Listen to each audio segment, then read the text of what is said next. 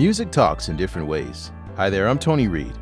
We previously introduced several classic Chinese instruments.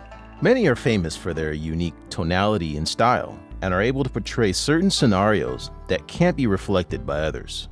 Some examples are like bird like chirps made by the Chinese flute, imitations of flowing water by the 21 string zither,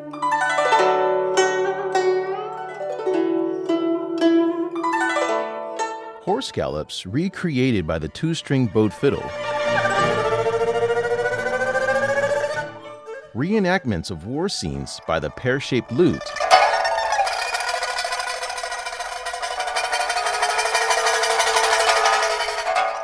Or the echoing of human laughter by the Chinese trumpet.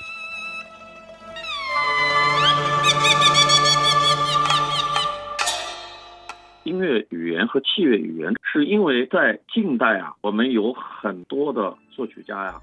These are the typical examples of what we call the language of instruments, or alternatively, the distinctiveness of instruments. Some composers may not be aware of a given instrument's greatest strength and could therefore select the wrong one to portray something that is the forte of another instrument to depict. As a consequence, the music doesn't have a soul and audiences cannot immerse themselves in it. Today, I would like to highlight the exquisite powers of expression of five instruments. I hope our listeners will be able to feel the difference when they compare the sounds. That was Yang Chunlin, a famous conductor and composer with the China Oriental Performing Arts Group, the earliest cultural groups to operate at the national level in China. I think it's thrilling that we can experience the distinctive characteristics and evocative possibilities of several remarkable Chinese instruments all in one episode. So, without further ado, we have Horse Racing, performed on the two string bowed fiddle. Let's enjoy.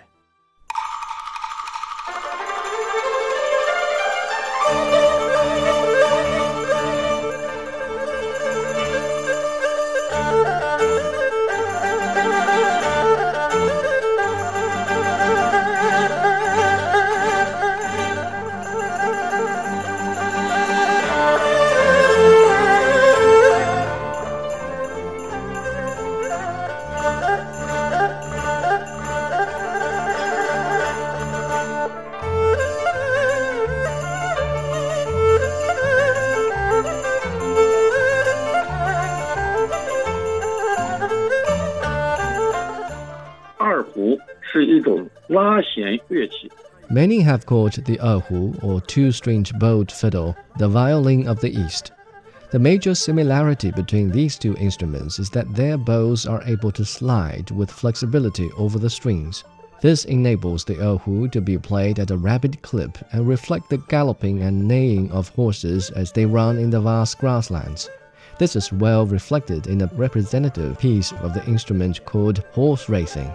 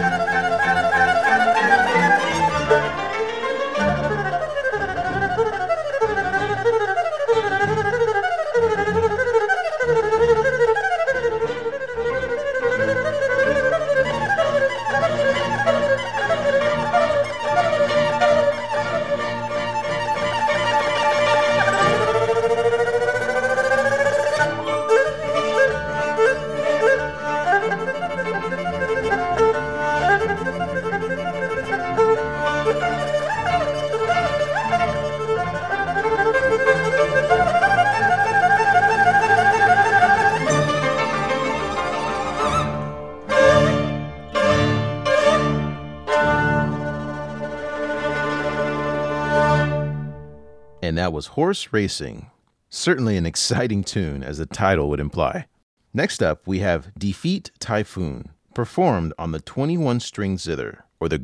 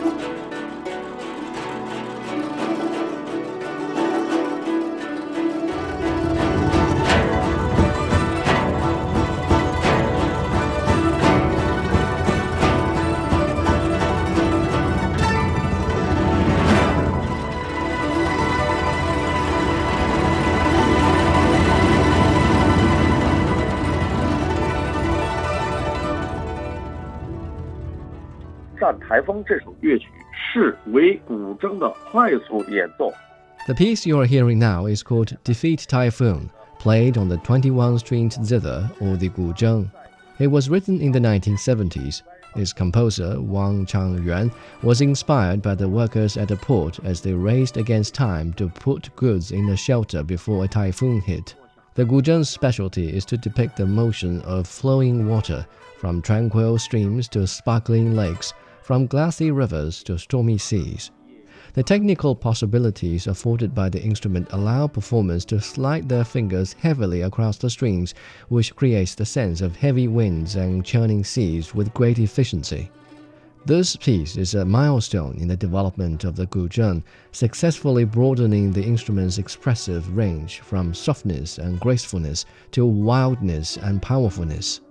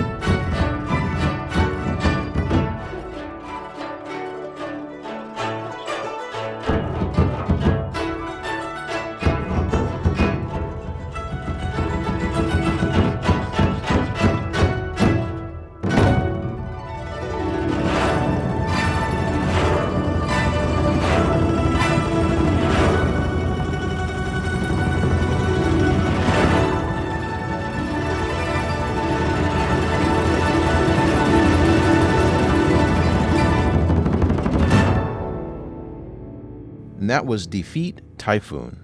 Love the storm of strings that were strummed in that one. Next on the roster, we have Birds in the Tree, played on the Chinese flute.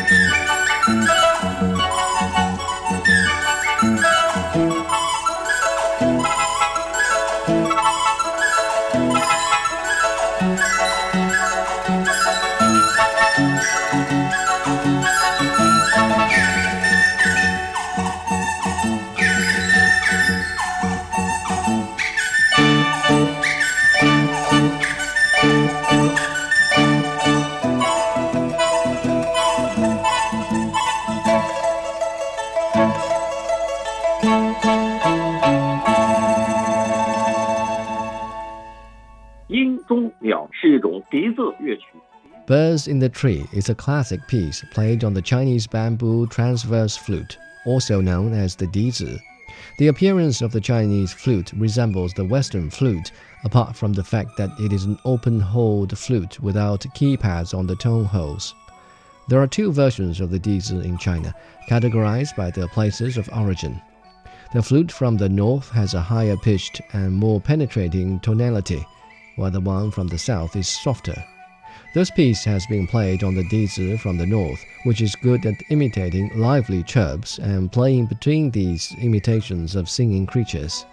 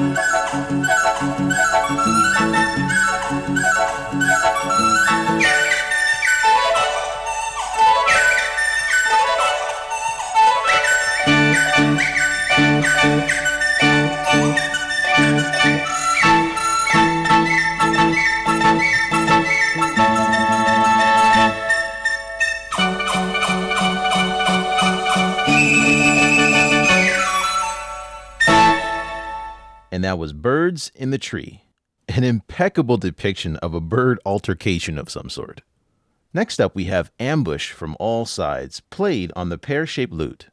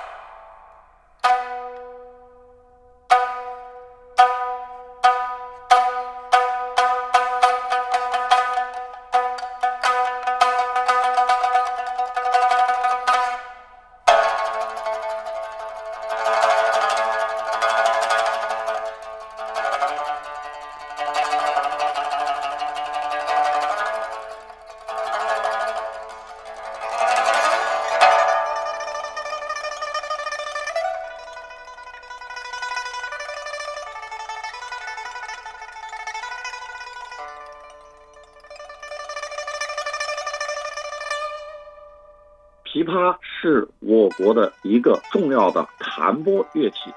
The pear-shaped lute, or the pipa, is an important plucked string instrument in China.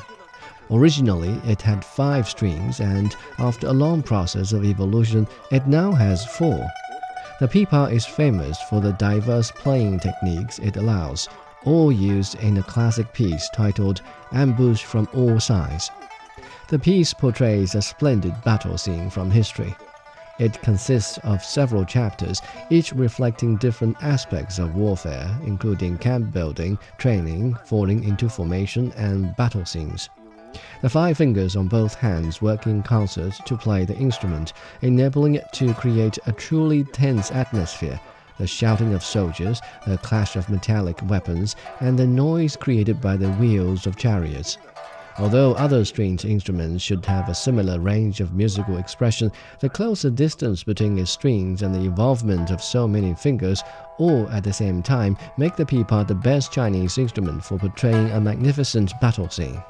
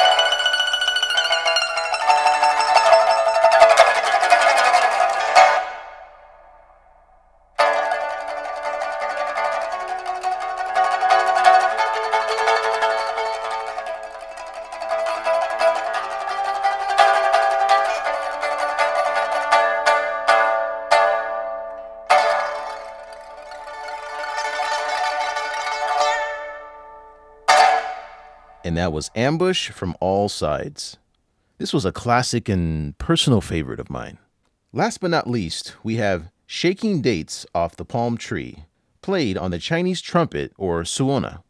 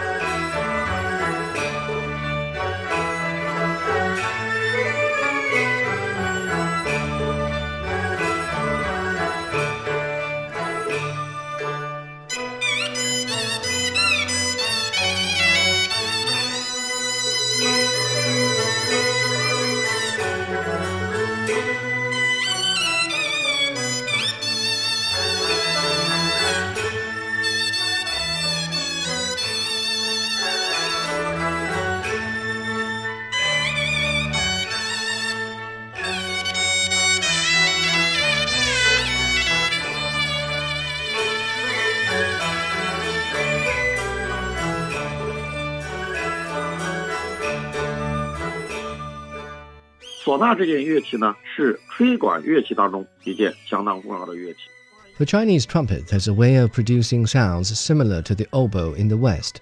It is the most widely used instrument in our daily celebrations, especially in Shanxi province in northwest China. It is used at ceremonies including birth celebrations, wedding ceremonies, and even funerals. It is a popular folk instrument, and its forte is imitating human speech and laughter, thereby enabling the performer to interact with audiences. Therefore, conveying a sense of humor and producing an atmosphere of excitement are the essence of Suona performances. Audiences will often give several rounds of applause during a single performance to show their appreciation. The piece is shaking dates off from the date palm it depicts a fun activity in the past whereby people would use sticks to knock dates off from the tree. The suona imitates the sounds of people laughing and interacting cheerfully during such an event.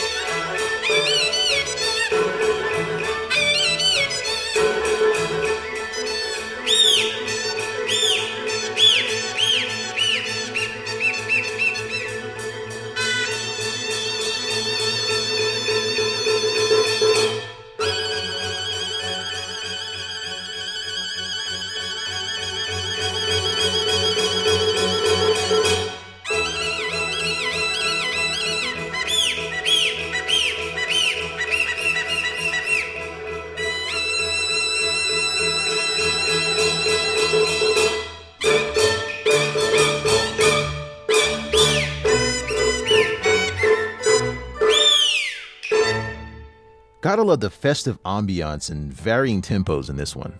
For this episode, we highlighted some of the most characteristic and important musical instruments from China. We really hope you enjoyed it. With that, we come to the end of this edition of Music Talks. I would like to give a special thanks to Yang Chunlin for his contribution.